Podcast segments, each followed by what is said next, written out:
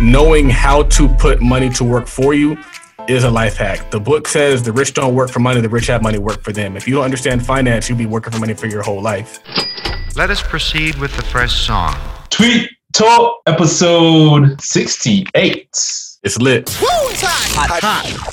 This podcast is brought to you in part by InvestAtTheTeam.com. Yeah. We have created the official merch of generational wealth. You have to shift your mindset from employee to you can't fire me, the boss. Always remember, no sacrifice, no reward. Hood Estates. Exclusive collection available at InvestAtTheTeam.com. Now back to the world's greatest podcast. That's good. Are we on the air? Tweet Talk. What it sounds like to be the best. This is a Black Wealth Podcast. Yes. Build wealth, invest, own, and close the wealth gap. It's time to break down these financial concepts with your host, Mr. Todd Millionaire himself, Charles Oglesby, and Raphael Husband. Episode Kobe Bryant, Black Mamba. Actually, that's Froby. Episode Froby. Froby by Bryant. Froby. Man, those are some cool shoes. The second Kobe was fire. Everybody wanted that shoe. The first one was like the Crazy Eights, and the second one was the real fly one. It's like super cool design. And the third one, I think, was the ones that look like the space shoes. Nobody liked those space shoe Kobes, but those are still kind of cool too. Those are good times, man. I don't remember Kobe shoes really. You know, I got to fact check myself. Yeah, the Kobe 2 was that cool one. Man, those are some cool shoes. I would try to buy those. They're like super expensive now, though. They're like $500 on StockX. And who knows what size that is. Mm. I had some Kobe 3s. I had the white Kobe 3s. I actually got them at the outlet. They look like some Vans. Like not Van shoes, but like an actual Van car. They were so big. I used to be rocking them, though. Anyway. Welcome to episode 68 of Tweet Talk, the Black Wealth Podcast, with your hosts, Raphael and Charles. It's lit. It's lit. We are the ones. You can follow myself, Raphael, on Twitter at WorkMoneyLife. Follow Charles on Twitter at ToddBillion. Billion. With a B. And what we do here is we dissect tweets every episode. All about building Black wealth. Subscribe. So, Charles, what's new? What's new, man? What's going on in Todd Capital world? So just got back from Detroit, which is where all of our properties are currently situated. So I got a chance to walk all the doors that we have. Whenever I get out there, I make it a point because I take a red-eye flight. And so I took a flight leaving Los Angeles at 11 o'clock at night, Los Angeles time. Landed at 6 o'clock Eastern Standard Time, which is really 3 o'clock my time. Got a Monster energy drink and it started driving up and looking at all our properties. So I looked at all our rental properties and just kind of maneuvered through that, just like boom, boom, boom, boom, boom, mapping those out. And then I made it a point to meet my contractor at the Steel House. I made it a point to meet somebody at a potential flip, and then I made it a point to go and look at the multifamily that we have. So I was just kind of like walking deals, pretty much driving for dollars. Wanted to test out the Deal Machine app, so I used that. I was just pinning properties. I think I was able to pull like 50 potential leads. The cool thing is that Detroit has improved substantially since we first started investing out there. A lot of homes are being rehabbed and renovated, and even one of the homes that we own, there used to be across the street a house that was just falling down. It looked so bad. Like the roof had a blue tarp on it, which essentially means not only is their roof bad, they don't got enough money to get a new roof. And so I went back over there and they actually had a brand new roof, and they had a new roof and their neighbor had a new roof, which is a sign that people are starting to invest back in the neighborhood. And we just put a new roof on our house that's over there. And we're also in the process of painting the exterior. Painting the trim, putting up new gutters in the house. And so what I found is that like people, Detroit is coming back to life. And one of the cool things about Detroit is it's such a resilient city. It's such a city that's just built on grind. And so there's cities out there that aren't as hungry as a city like Detroit. And so maybe they would see a situation that Detroit went through and say, oh, I guess we're going to lay down and die. It's too hard. We can't do it. But Detroit's not that kind of a city. Detroit gets very cold. Detroit has a lot of factories, a lot of blue collar jobs, and blue collar people are workers. They're not working 40 hours a week and going home. They're working 60, 80, 100 hours a week. They know what it's like to hustle and work. Mm-hmm. And so it's only a matter of time for a city like that to come back.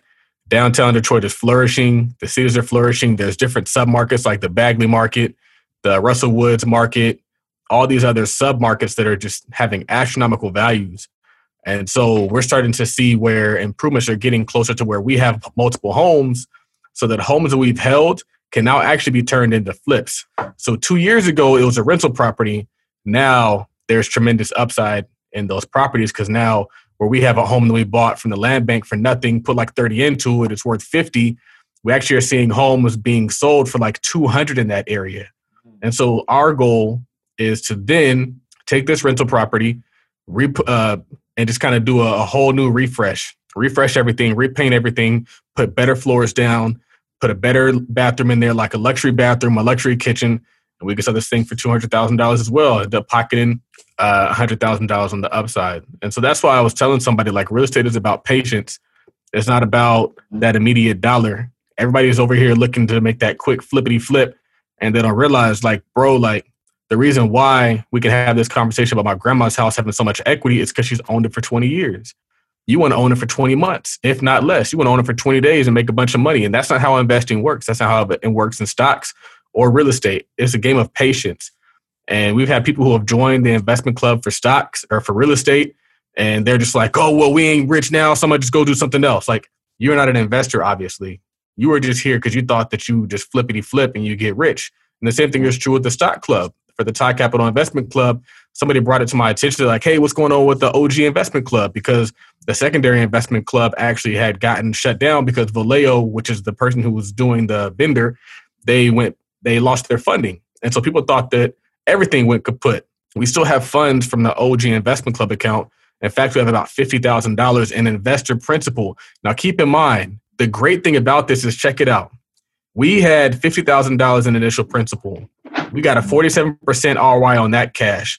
We took our gains, which was about $20,000 to $30,000, and we gave it back to the investors, and we kept the $50,000 invested. We reinvested that $50,000, and now we have another 36% return. So that $50,000 is actually closer to like $76,000. And so I just think that's dope to be using the same money to make new money. Now, what's really cool about it is we forgot about it. We weren't over here checking it every day, digging it in, opening up our app 50 times a day. No, we just forgot. And now we look up and we got a bunch of money over here that just gained for us. And so I told people that's how the investment club is supposed to work. You guys think it's about me talking to you every week, me being in your ear, us getting stressed out about these stocks going up and down. And like I said, we have one of the stocks in that portfolio lost a ton of money. We owned Tilray and it tanked, but another stock did tremendous. And so I always tell people that it's not that we bought the wrong stocks. We didn't buy any stocks at all, but effectively through this investment club, we've doubled our money for our investors. We made a 47% return and a 36% return. You combine those and that's damn near 100%. It's basically 80%. So I would say that that's success. We've seen success on the real estate side, but that success came as a result of our patience. We bought stuff and we held it for a long time. Just buy it it's about ownership for the sake of being an owner, not for the sake of getting rich tomorrow. We own stuff because that's just a powerful stance to be in. I'd rather be on the side of people sending me checks than be on the side of sending other people checks. And that's the Todd Capital update. Shout out to Detroit. It was lit out there. I didn't do any like super clubbing stuff because I don't. It's too dangerous out there. You run into the wrong people. Atlanta's more African-American and affluent and prosperous. Detroit is more gutter. So I ain't out in the streets like that. Man, kind of mad, man. I didn't know the OG investment club was still open. I was part of the Vallejo club that got shut down. The OG club is open per se. It's open in spirit. As in, it still exists. It didn't get closed. That's what it is. Yeah. I don't have the ability to do anything for free anymore. And doing the investment club for free was a way for me to get to the paid stuff, but people don't realize like that stuff requires a lot of time, effort, energy, accountability. People be asking you for like financial reports and all this stuff. And it's like, I'm not getting paid for this. Mm-hmm. I can't justify giving you my time. So the OG Investment Club is not necessarily open. We're going to be closing it in December, just sending everybody back their money plus their capital gains and calling it a day. Gotcha. Now, here's the question. Are we talking about selling assets now? We're talking about flipping? In part, yes. It's a level up, right? It's a level, more of a level up. I put out a tweet and I was like, once you start getting big checks, you don't really want a bunch of small checks. Mm. And Gumroad has spoiled me. LaunchPass has spoiled me. Where we're getting on a weekly basis 5-figure checks.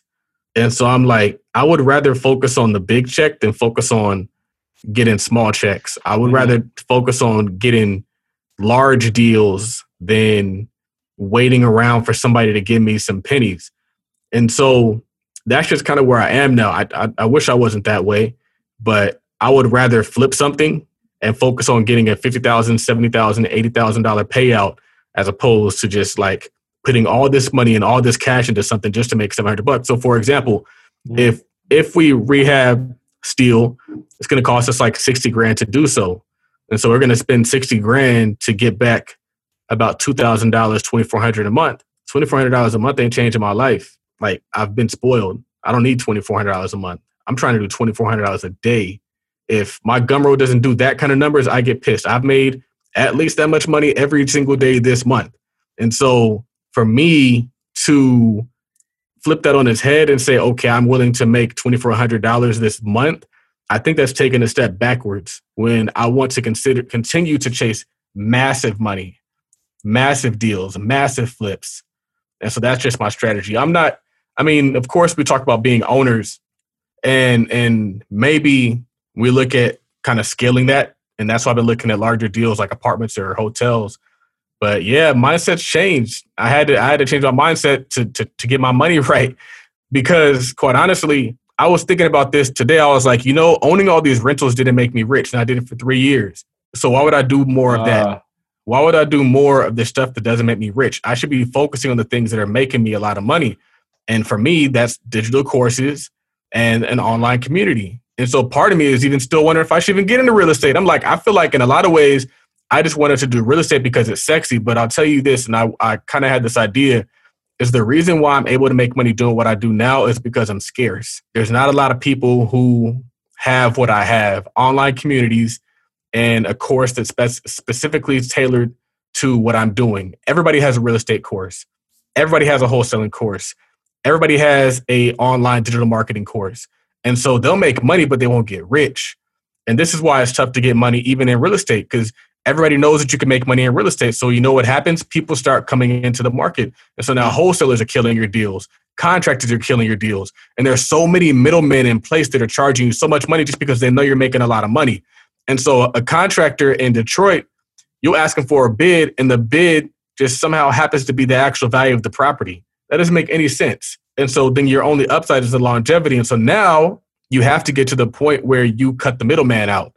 I'm cutting the middleman out of everywhere. I'm like, if the steel deal is going to make sense, I'm going to have to GC it myself.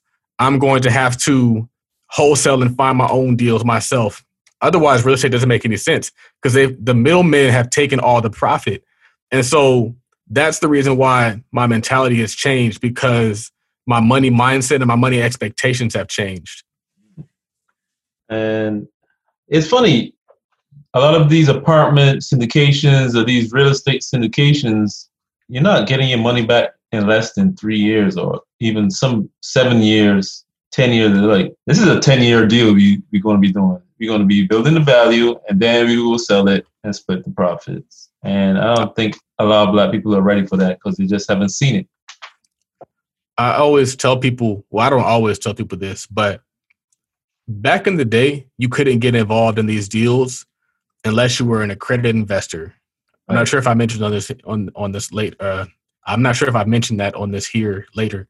But if you're an accredited investor, you're probably a successful business owner or a successful investor. If you're a successful business owner or investor, you realize these things don't take time. They don't happen overnight. Mm-hmm. And so now you're existing with people who get it. You're existing with other professionals. You're existing with other successful business people. So take me, for example.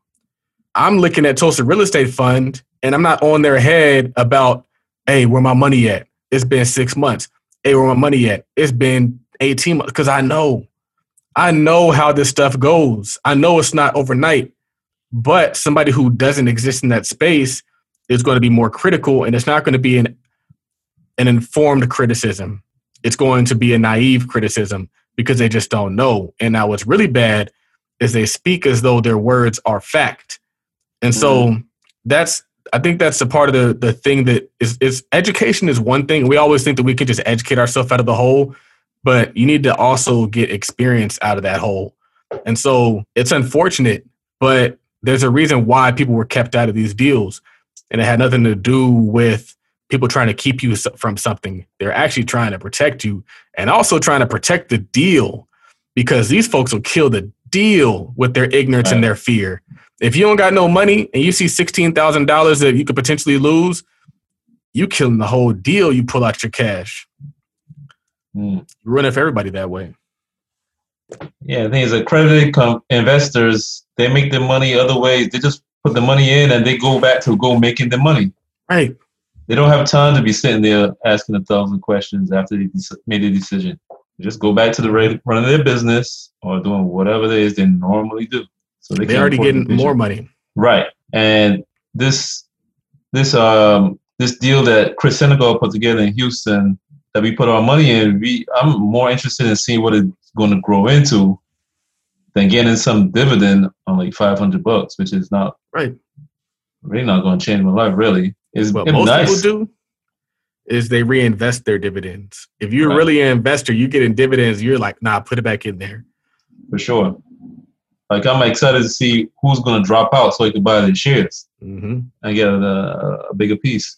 But it's a long game. You were just saying, you were talking about change and changing your mentality. You had a tweet. You said, change requires you to do things that are uncertain. So I'm reading a very good book right now, and it's called The 5-Second Rule. And that was one of the many gems that she dropped in there. But I tweeted it because we always want change, but we don't want to do new things. We want a new life, but we want to be able to see the end result of our actions. And the problem is you're just going to continue to get the same thing that you've always been getting. What's also the problem is people will see you proposing something that's unique and foreign, and they'll shoot it down because it's unique and foreign. You don't know what the outcome's going to be. But that's going to be changed. The status quo of African Americans is what it is. And if we continue to do what we've always been doing, we're going to continue to perpetuate the status quo, even if we do it unintentionally. We just don't realize it. We think that we're doing different things, but it's really the same stuff. It's sad when you listen to old podcasts, you look at old articles, and we've been doing the same thing. It's just, okay, now it's Breonna Taylor. Oh, now it's whoever else the person was. I forgot his name. I really forgot. No, there's a dude. It was a big protest before Breonna Taylor. The guy who had George Floyd. And there was him.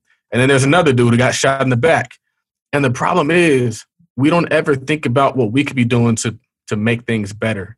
And so I think we don't do it because we can't see the end result. But Martin Luther King Jr. said it himself. You got to take the first step without seeing the rest of the staircase. And so I want people to, because a lot of times people will shoot down your idea. And it's not because they know it can't work. It's because they've never seen it work. And so they'll say, well, I've never seen this work, therefore it can't work.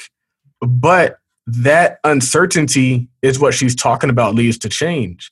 You got to step out on faith. You got to step out and see what you could become, because that first step is just one of many steps. And then you might take a step and you're like, okay, well, that didn't work. Let me go to the left this way. Let me go to the right this way. Let me go to the left this way. But at least you're zigging, zagging to that end goal. When you look at that chart and it talks about the success, what success looks like versus what everybody else thinks it looks like, everybody else thinks it's a straight line, but really it's jagged lines up and down and up and down. And that's the same thing with the stock. It's up and down and up and down. And that's what success is, but you still got to continue to press forward, because when you hit those down parts, that's where you're going to find out what you're made of.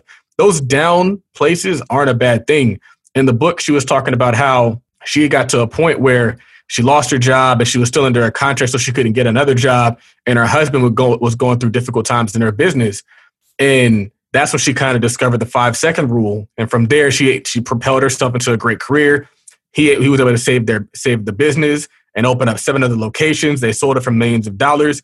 And so those downtimes are actually going to grow you. And so I think I've said this on this show, but it's like count it all joy when you fall into temptation, and count it all joy when you fall into these things that are going to test you and they're going to make you struggle, because it's going to produce patience. It's going to produce success. And you don't get there if you're only doing the stuff that you're familiar with. If we just keep eating the same food, we're going to keep getting the same diseases, and we're going to keep saying it's because it runs in our family. But if we would try new things, and then you iterate, and then you iterate, and then you iterate. And that's where innovation comes from. Innovation just doesn't come from doing everything that we've already seen done just because it's comfortable. Right. Gotta get out of the comfort zone. I mean, you've seen success is up, is down. I mean, I'm not gonna lie, I don't like that kind of stuff, man. It's not comfortable at all. Like you get you make a little progress. You think, oh, finally, I made my breakthrough, and then boom, 2 steps back or whatever. But you gotta keep pushing. And now we're gonna have the Tweet Talk Black Billionaire Spotlight. So today's spotlight is going to be on, I'm pretty sure most of you have never heard of this one, Folorunsho Alakija. She was at once a couple years ago the richest black woman on planet Earth. But you know how it goes, your fortunes go up, they go down. So Folorunsho Alakija, we will have the spelling in the show notes, please read, is a Nigerian woman who is worth, according to Forbes, as of right now, $1 billion in U.S. currency. She is a businesswoman. Her first company was a fashion label where when she first created it, she won a reality contest, which made her popular. But from the fashion label, she's also in oil. So she's a vice chair of Famfor Oil, a Nigerian oil exploration company, whose partners include Chevron and Petrobras. Mm. And she is number 20 on Africa's billionaire list for 2020. Wow. That's impressive that Africa has 20. I mean, obviously they have more than 20, but... Well, those 20 are not all black. Most of them are not black. Oh, the richest man in Africa is black, but most of the top 20 are not. I just assumed that they were black if they're in Africa, but... Yeah. That's interesting. Unfortunately, a lot of them not. We got to remember, like, people, you know, they came in and took the resources, you know. And it's funny, this lady, I was watching a YouTube interview of her. She started off actually as a secretary in a bank. Right. Worked her way up, became a banker at the bank, and then she always wanted to be in her own business. And she saw that she was not going to get to certain levels in this bank, and she said, "You know what? Let me get out of here and let me do my own thing." So she went back to school. They'll keep you down there in the secretarial position, right? So she went back to school to learn fashion design, started her own label, and boom. But you talk about patience. It took her like 3 to 6 years for her to get the license from the Nigerian government to explore for oil. They gave her a shitty license in an area that was really deep. Probably didn't think she was going to find anything. They started a company, became successful, and the Nigerian came back and decided, we're going to take a bigger piece of the chicken. We're going to take like a huge chunk of the company. And it was like, whoa, what are you doing? And it's like they had a contract where they actually, the government could come back and take back that much, but there were certain steps that they were supposed to take legally according to the contract. They were supposed to talk to them first. They were supposed to negotiate. They didn't do anything of that. They just said, we're taking control of the company, and she sued them. Wow. And part of her advantage was her husband is a lawyer, and she said they were in a lawsuit for 12 years. Wow. And she won. They beat the Nigerian government. Right. That's interesting. So, moving on. That was our Black Billionaire Spotlight for tonight's episode. I feel like that principle kind of speaks to something I've been talking about for a while. I posted somebody else's tweet, and he was saying like he had been making like $44,000 working on his job, And then he started a business and he made $40,000 in the last 3 months. And I was also like listening to that Derek Grace, and he's been doing like $1 million months. And then the other girl, she sells the lock stuff and she made like $1 million, and everybody's out there making like millions of dollars just on their own. And what's interesting is I always tell people that business is how you create wealth, and they think that it's just like working for yourself and not having a boss. Like, no, it allows you to do a lot of the stuff that I'm doing right now, which is get the middleman out of the way. And you go direct to the consumer like Dame Dash is always talking about. And now you realize how much real money is being brought into that organization. It's like when we saw that meme and it was like, when you figure out how much money you're actually making your boss, it's like, I need a raise, but he's not going to give you that raise. So you give yourself a raise. So shout out to that. Yep. She went from secretary to banking, which is pretty impressive too. But you had a tweet where you said, working in banking is a life hack. Even if you aren't there for long, the exposure is priceless. Yeah, I think it's one of the many pieces that, of the puzzle of exposure, but it really helps you see not only the people that have money and then how normal they are, but it also helps you kind of see how they make their money and how they spend their money and how they kind of structure their money. So it takes the veil off of money. You get behind the curtain and you start to kind of really see who has what and how much of what they have. And I mean, granted, there are people with big money, but there's still people living well that don't really have as much money as you would think they do. And there's also people with a bunch of money who aren't living the way you would think they were living. And so we've talked about that for a long time, where we always think it's the person with all the flashy stuff, the Dior that, the Gucci this, who has all the money, when really it's just a dude with the regular Timex watch and some khakis. And he's the big boss. And so I would say that that's important. Also just seeing how banking works. Seeing how lending works, seeing how banks make their money, seeing how bankers make their money, because bankers a lot of times get paid for like checking accounts and credit cards and lines of credit and loans and mortgages, and kind of seeing how that works, because banks are such an integral part of our life that if you don't see what's going on, you're going to get taken advantage of. And so for me, like we just got the letter for our loan for the house, and I'm looking at this, I'm like, okay, well, if I put down a little bit extra here, then I could probably actually save some money doing this and this and this. Or even if we're putting down a significant down payment, if we take this loan full term, I know I'm going to be paying double. We've talked about that on the show a lot. And also looking at credit cards and how credit works and all that stuff. Even looking like all the way up to like branch management and how people can aspire to be a branch manager, and you don't realize like they have like a high churn rate. So if you're a branch manager, you're kind of disposable. They're going to be moving you here, sending you there, doing all these different things. So it's just, I realized it's a life hack because it allowed me to kind of really get a different grasp of finance. And so everything that I've done in my experience has helped, but banking definitely was helpful. So you talk about, you get to see how rich people structure their money and the things they do with their money. Like, give us a few, just a couple of examples and how they affect you. One of the weirdest things is I used to think that rich people just had a bunch of money in their checking account, but in actuality, they have money in their like savings accounts and their investments, and then their checking is pretty lean. And so you're like, oh, they're rich. They must have millions in their checking account. Like, no, they have enough money for their daily day-to-day expenses in their checking account, and then everything else gets put into like a savings account. And then I also talked about how they used to connect all the accounts. And so everybody has access to everybody's money. It's not like this my money over here, boy. It's like, no, like you're my son. I brought you on this earth. Why would I have something that you don't have access to?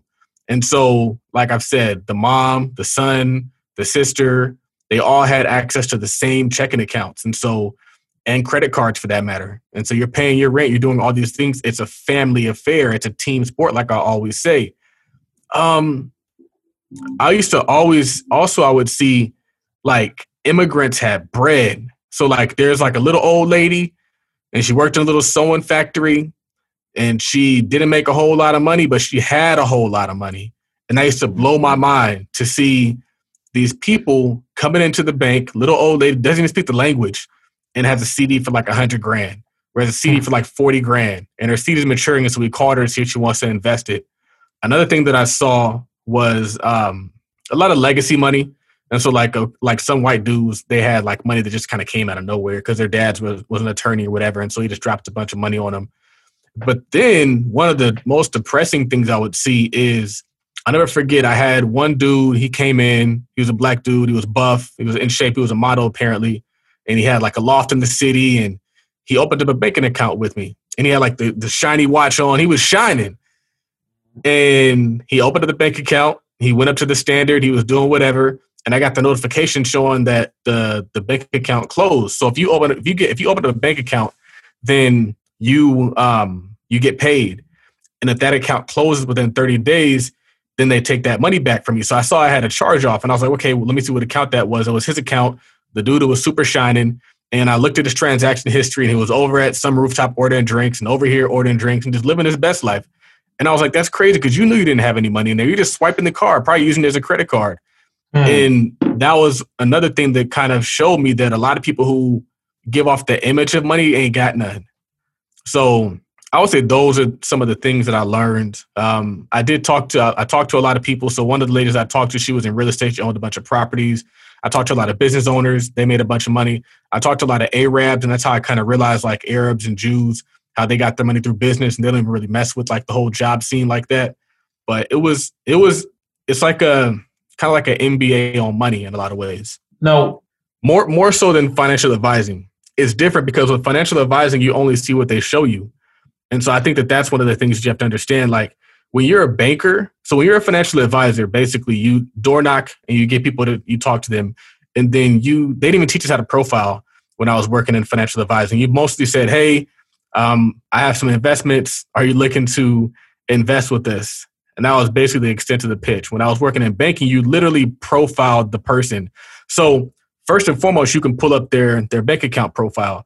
And it'll show their name, their address, all the stuff, their checking account, their savings account, their credit card. You can see all the balances right there. If they have any investment accounts, you can see all that. And so that's one thing. But then they wanted you to also probe and find out, okay, well, where else do you bank? What kind of balances are you keeping there?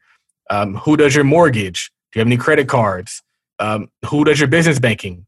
That kind of stuff. What kind of balances do you have there? And so you learn how to be like a financial doctor in a lot of ways. Whereas financial advising was kind of surface level. Uh-huh. It was more so like boiler room stuff, like you just pitching stuff all day, pitching stuff. Banking was more holistic, and that's why they wanted you to start with a checking account, because a checking account is the base level of the relationship. Once you get the checking account, then you start selling them more products. Then you start getting them in. Then you're like, okay, well, let us do your mortgage. Then it's like, okay, well, let's do this. Let's do that. Let's do your car loans. Let's do all that stuff in-house and keep you here. So you think your sneakers look good, huh? Check this out. Even the most exclusive sneakers once purchased look identical to everybody else's sneakers. Can I get a holla? So how do you take your boring regular sneakers and convert them to unique dynamic sneakers that will stand out? Yo, that answer is easy. You need to get laced. With Get Laced Shoelaces. Yes, yeah, Get Laced is a lifestyle shoelace retailer dedicated to inspiring customers through a unique combination of products, creativity, and cultural understanding. We just want you to upgrade your sneakers. So get laced. Visit GetLacedLaces.com or check us out on Instagram at GetLaced_.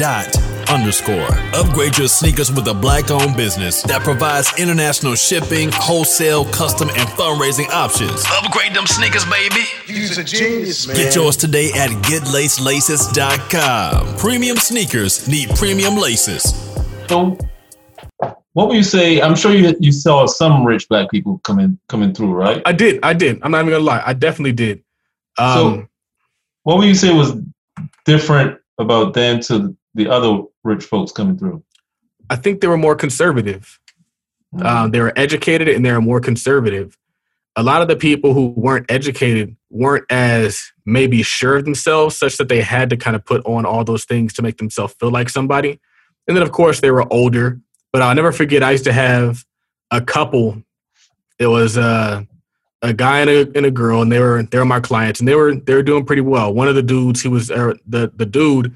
He was looking to buy a franchise, and so they were like consolidating accounts and doing all these different things to help them qualify for the loan. And you could just tell that they were focused and they weren't out here living for the shine, chasing status. Like they didn't wear their status. She didn't have like the Louis this, the Gucci that, all that stuff. she just handled business. She spoke well. She carried herself well. And a lot of times they were just older. And so I feel like in a lot of ways, a lot of us just aren't older yet. And so a lot of the like Black clients that I did deal with, they were just young. They were just young-minded, young financially. So I wouldn't even say it's necessarily like something you can't overcome. It's just in your youth, you tend to kind of live a certain way versus as you age, even despite your skin color, you kind of step into, and a lot of it is because they say like your brain doesn't really fully mature until a certain age. And so like I didn't see a lot of younger people with money, but I don't think that's true for any culture. I feel like that's a common misconception that we think.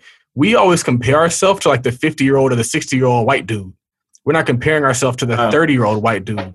Right. When in a lot of ways, our wealth is equivalent to the 30-year-old white dude. We compare ourselves to somebody who had a 30-year head start, and we're like, oh, racism. Like, no, just give us some time because my parents are there. I'm sure your parents are there.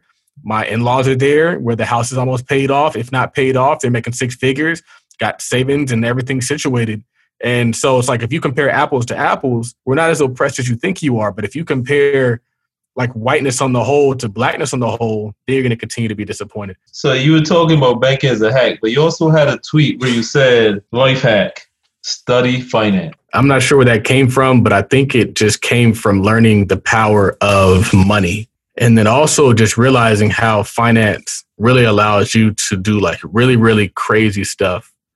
So for example, these days my stocks, since I have so much money invested, they make wild swings. And so a small swing is going to make you big money. Mm-hmm. And so that's just one piece. It's like the stock market, but also just seeing how, like, for example, I had this idea today as I was leaving. I was like, you know what? These big skyscrapers, it's not one person doing it. It's a company doing it. And so essentially what you do is you put together the company and the company does the project. And that company employs a lot of people. And so we have so many people out here who are just like, well, I'm an investor and this is what I do. And this is my deal. And this is my flip.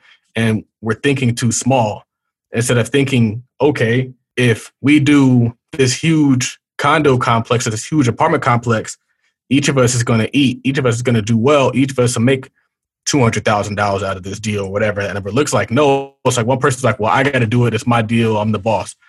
And so finance, I think, is just a hack because finance shows you how to use money to your advantage. So as opposed to using money to strictly consume. And so it's amazing to me how I have so many friends who earn money, but they don't know finance. So all they really know how to do, all they know to do with their money is to consume. That's it. They're like, okay, I got all, even, and we see that with people online who are making a bunch of money. Like if you're making a bunch of money, but you're not an investor, you're just recruiting people or you're doing things like that. What are you going to do with your money? You're going to buy an iced out chain. You're going to buy an iced out watch. You're going to buy a Rolls Royce. But if you're one of us and you understand finance, you're going to say, oh man, I got $100,000. I could leverage this into $500,000. That $500,000 will give me X. Or I have a $500,000. I could put this into some stocks and those stocks are going to pay me $10,000 a day for the rest of my life as they go up and down 2%, $10,000 a day on average. Or just all these different creative things that you could do when you start to realize how finance works. And so I'm starting to look at parking lots and the thought process is like, I saw some parking lots that were like 15 million, but it's not the parking lot that you're paying for. You're paying for the land and the location of the land. So that 15,000, that 15 million valuation, the parking lot really is only there to pay for the taxes so that somebody could flip that land eventually. And so you get this land and then you dig down 2-3 levels. And now you take one story of parking and you turn it into 4 stories of parking. So now you just amplified your value, but then also you're going to build up on top of that. And so now you're going to be whatever those numbers look like. And so I tell people that you can analyze a $100 million deal the same way you analyze a $100,000 deal. It's the same stuff, acquisition and improvements and what's it going to be worth after it's done. It's the same thing. The problem is when you start getting people in the mix, and they start getting their hands in your deal. So as soon as that broker gets that deal, it's a bad deal. As soon as that wholesaler gets that deal, it's likely a bad deal. As soon as you get a bad contractor who's not honest, it's going to be a bad deal. So that's just what I was saying. I think that knowing how to put money to work for you is a life hack. The book says the rich don't work for money. The rich have money work for them. If you don't understand finance, you'll be working for money for your whole life. Right. And you were talking You have a tweet. You said, you get to a mill quicker building with a visionary than trying to go off and duplicate what they are doing. Yeah. I'm not sure who I saw doing this, but I'm always looking at that meme of the dude on the boat, and then everybody on the boat's taking pieces of that boat to build their own boat. Right. And if you think about it, they took pieces off a big boat, and they didn't build a boat just as big. They built a boat that's smaller.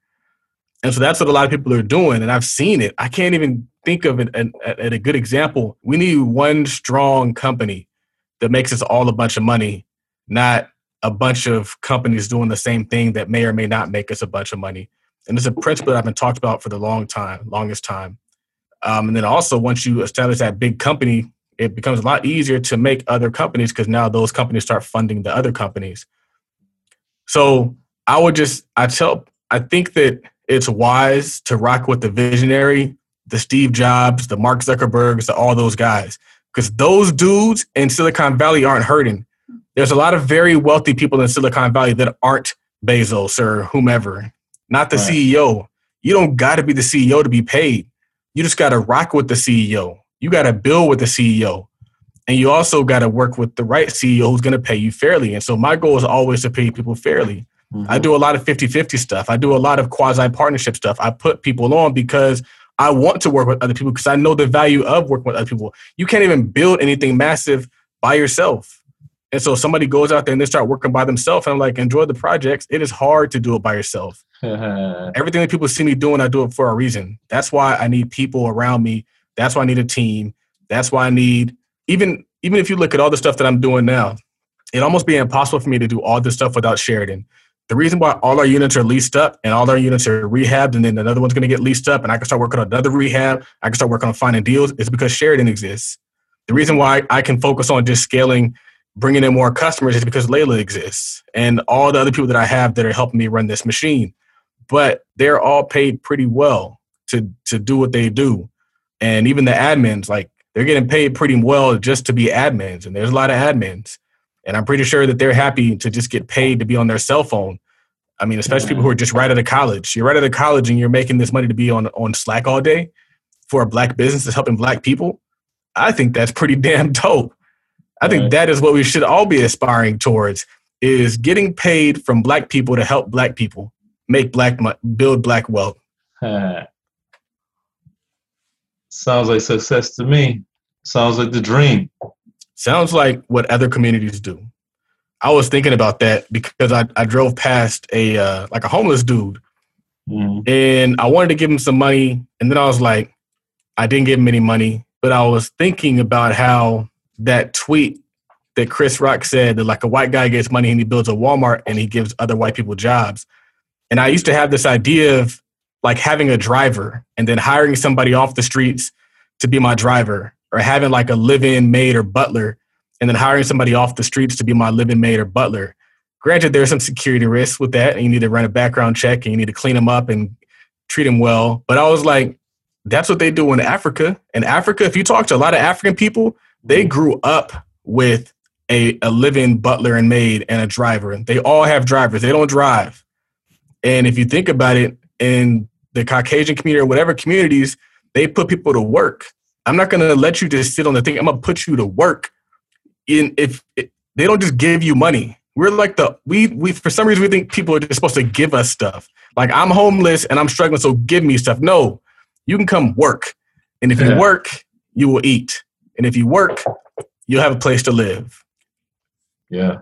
Yeah. Now, you said helping your family build million-dollar businesses is a form of self-care. So I'm not sure what the inception of that tweet was, but I think it had something to do with how I've built a platform and I'm helping my mom build her platform. And she has the benefit of launching off the top of my platform to do it. Mm. And that's how it's supposed to be. It's supposed to be her success and my success combined. And that's how it would be if a lot of people raised their kids they were supposed to be raising. Because a lot of, like, your kids are supposed to not have to start from ground zero, damn it. They're supposed to start from where you left off, not from where you started. And so many people that are just like, I had to do it. You could do it. And it's almost like a cheat code when you realize, and I've seen Chris do it. The reason why Chris's sister's business is so successful is because she has help from Chris. And that's how it's supposed to be. It's not supposed to be seen as a cheat code. It's supposed to, that's just how it works in America. And we got to crack that mindset because so many of us think that if it doesn't follow struggle, then it's not success. When success is just success is just success. And so we should be lending our platform and lending our support and lending our influence behind other people. And so the same thing is true with like my wife. I'm like, not only do you have access to the resources so I can help you build this business, you also have access to me. And that is, I think, worth a lot of money because I'm going to show up. I'm going to help you promote your business, advertise your business. I'm going to make sure I'm there present at your business. And so she had her first event this week. And so then after it, we're like debriefing. Okay, well, what went right? What went wrong? What can we improve? What are we going to do better next time? And so I'm also pushing them like, we gotta, all these pictures from the event has to be posted. People have to know that you are the person to go to for events. People have to know that you dominate their space. And you're going to get there by posting and putting up different pictures of events and tagging people and hashtagging it and being aggressive. But I can tell her that because I've done it successfully. And also because I'm not threatened by her success. Her success is my success. And so I'm not just giving her little platitudes. I'm not just giving her little things that might work. And then I'm keeping everything else behind the paywall. Like, no, like I'm giving you all the game I could ever even think of. And that's valuable as well. I'm giving you all the tips and tricks. I'm showing you exactly how you do it. And for me, I want everybody to have $1 million business attached to me. So my wife, my mom, let's get you there. I already got the connects. Okay, you need somebody to do your social media? I already got somebody who can do that. Here they go. Oh, you need somebody to do your podcast intro? I already got somebody who can do that. Here you go. Oh, you need somebody who can do your graphics and your text? I got somebody. Here you go. And I'm just plugging in and playing, Like at a certain point, building a business isn't like freehand drawing. You're just putting the pieces together because you know what the pieces are. But in the beginning, you're just like sketching it out from freehand because you don't really know what works. And then once you find out what works, you go all in. That's why that first million is the hardest. And the second million, it takes you 33 years to get that first million. And it'll take you 3 months to get the second. Then it'll take you a month to get the third. Because now it's like, you know what works. I do the same thing over and over. The same thing that got the first one, I do the same thing. I'm not guessing. I'm not, maybe this will work. No, same thing, deliberately, on purpose. Yeah, you said you had a similar tweet where you said the best part about having money and starting a new business is you can pay people from jump. Yeah. I was thinking about how a lot of times when I start a business, you have to get employee-minded people to think like business owners because you have to get them to see that we might not be getting paid right now, but you'll get paid when it's profitable. But most people burn out.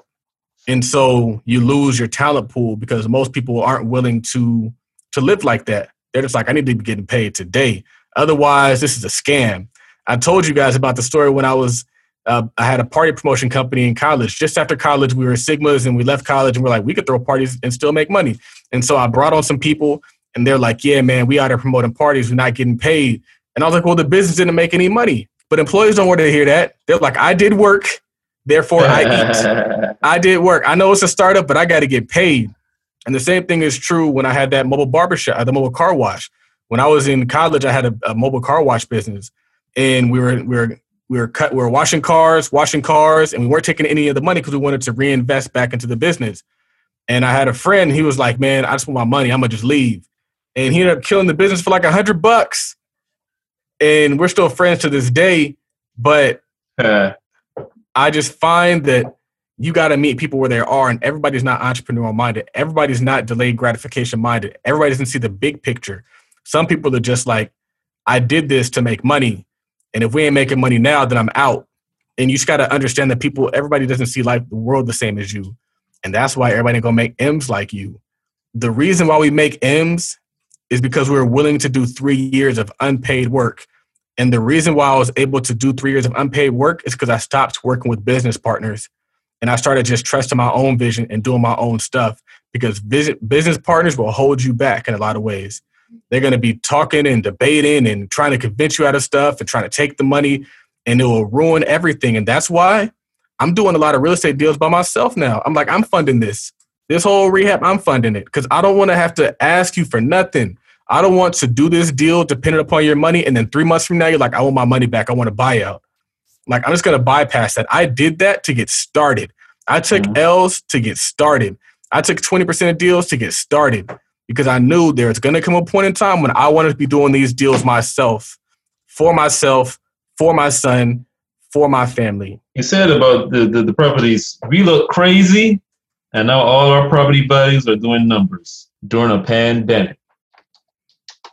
The crazy part about investing, and I talked about this on live, is just like people don't really understand business, I don't think they understand investing. I think people see investing as gambling and not as actually like development per se. And so investing in a lot of ways is development, where you take something that is underdeveloped or undervalued and you build it up to where it should be. My long-term portfolio is only investments. There is no speculation going on in there at all. My entire long-term Robinhood portfolio, $500,000 is in SPG, DRI, which is, so SPG is the mall, DRI is the restaurants, MGM is the hotels, Carnival Cruise Line, Royal Caribbean, American Airlines, Delta Airlines, and all of them have done crazy numbers. Why? Because they're investments. I bought them at the bottom. And the same thing is true with Detroit.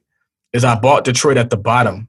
And when you're investing, people aren't going to understand you because just like I said, some people don't understand finance. They only know consumption. And so they're only buying that house that looks good.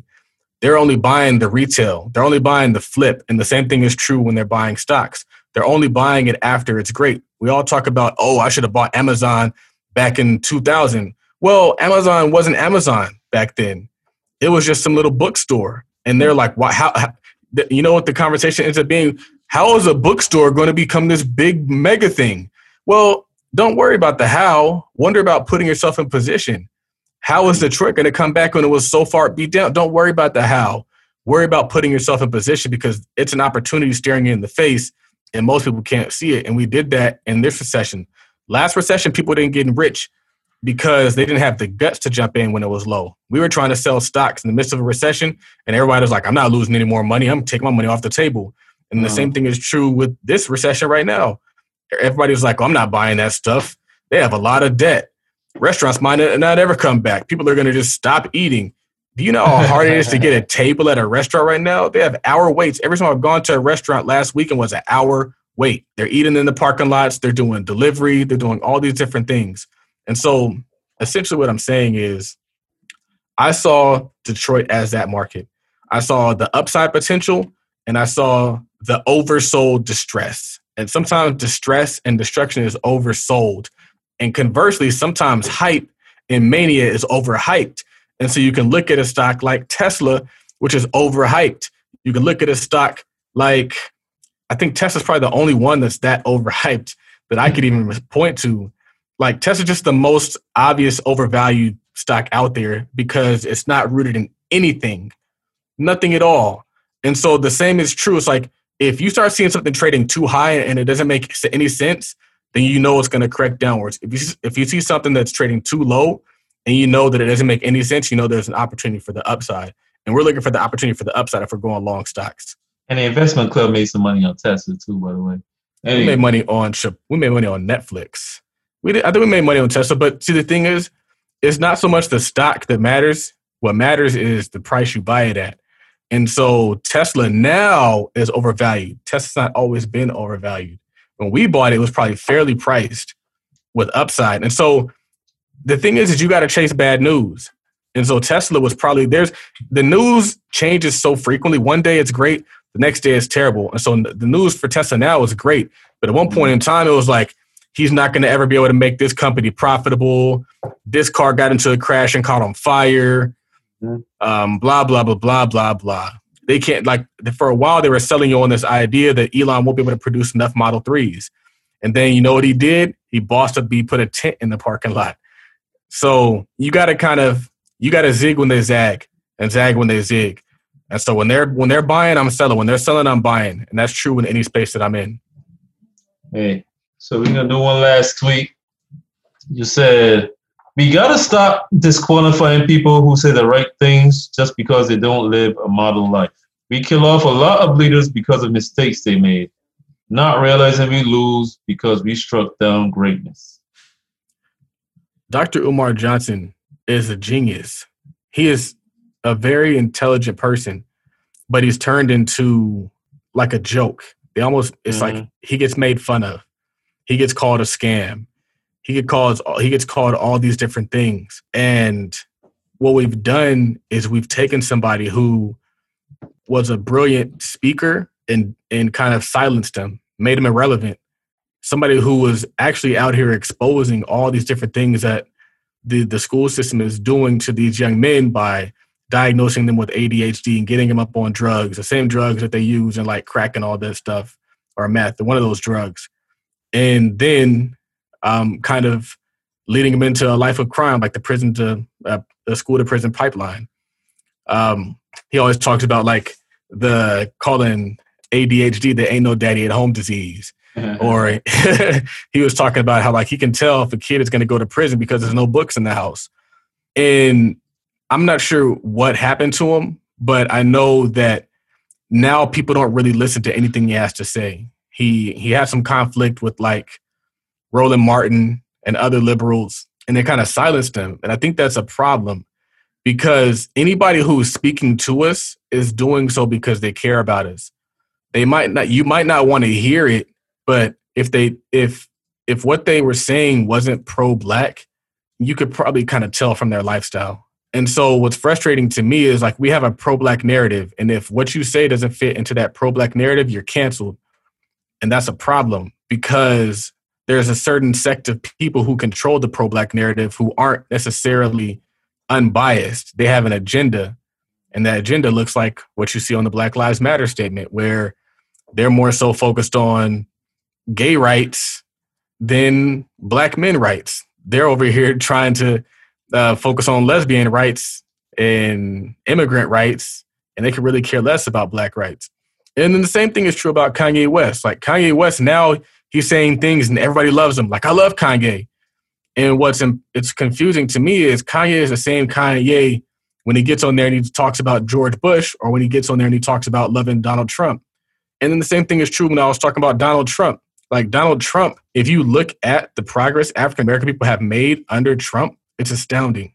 More business ownership, more home ownership, higher income due to business ownership, more people getting married and staying married, more people having families. And so I just want people to take their emotions out of it and take their feelings out of it and start looking at what's really going on, because they're being led astray and they're being confused and they're being sold lies. And the frustrating thing about it is I had a tweet or an idea for a tweet, and it was talking about how we have to start valuing education more and the educated more and the opinions of the educated more, because a lot of people in like my close circle will get into a conversation with me and they'll say like, oh, you're wrong. You don't know what you're talking about. But everything that I've accomplished is a result of my mindset. Mm-hmm. And so in that mindset, in a lot of ways, is a result of my education. And so you can't discredit everything that I believe and everything that I think and then celebrate who I am just because you disagree.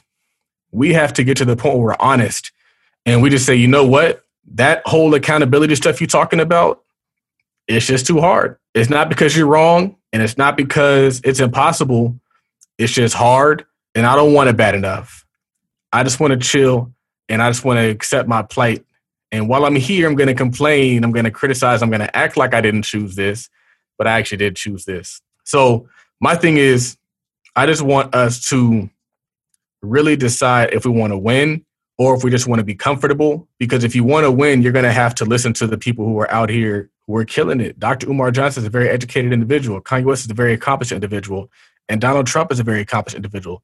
A lot more accomplished than Joe Biden. And that's why he's going to whoop him. Because when Donald Trump really acts like the Donald Trump that he really is, the educated, he has an MBA, I think, from UPenn, one of those schools. Wharton. He has an MBA. He's not a dummy. If he was a dummy, they wouldn't even entertain this guy in conversations. He'd have been kicked out a long time ago. But I think you have to play a role to appeal to a certain audience. And, you know, that whole idea that like Republicans in a lot of ways, they have the lower income Caucasians, and then liberals have a lot of lower income African-Americans. But I don't want that to be the narrative to destroy someone's truth and what they're saying that could help us, all because maybe they did something stupid when they were younger, or maybe they don't live a model life. Because quite honestly, none of us live a model life. We expect our leaders to live a perfect life in order to tell us something that's right, and they're gonna fail us every single time. I be failing people every day and don't even know. On that note, we're gonna wrap this up. Episode 68 of Tweet Talk, the Black Wealth Podcast. Be sure to follow us on social media. Follow us on Twitter. You can follow myself, Raphael, at Work Money Life. Follow Charles at Todd Billion on Twitter. Follow us on Instagram at Tweet Talk Podcast. Follow Charles at Todd Billion on Instagram. Also the Todd Capital business page at Todd.Capital on Instagram. And also the nonprofit at Bless a Black Man on Instagram. Be sure to subscribe to the podcast and be sure to check out our advertisers and sponsors, InvestAtTheTeam.com, home of the merch, the official merch of Generational Wealth at InvestAtTheTeam.com. Also, upgrade your outfit by upgrading your laces with GetLacedLaces at GetLacedLaces.com. You know, Raphael and Charles, I'd like to leave you guys with one last thought from one of Charles's tweets. Charles said, "They don't call it a plantation anymore. Now it's an office." Raphael and Charles, episode 68 of Tweet Talk, the Black Web Podcast. We are out. Peace. Don't go nowhere. For sure. Yes, sir. What's good, Tweet Talk Podcast listener? This is Donald the Voice, the official editor and producer of the Tweet Talk Podcast. And so I want to come to you to tell you that for the entire month of October, I'm doing a 50% off promo. That's right. I'm slashing the prices, 50% off. Donald, why would you do that? Well, it's because, doggone it, it's quarter four, and I know some of y'all ready to get ahead of this 2021 momentum, and so I'm here to help you. So head on over to DonaldTheVoice.com, go over to the contact tab, or you can hit me up on Instagram at DonaldTheVoice, mention this promo, and let's begin talking about your podcast editing, video editing, or voice over editing needs. That's all I gotta say. 50% off. Let's get it. Let's go. Have a good rest of the day. Keep building, baby. Keep building. That's what it is.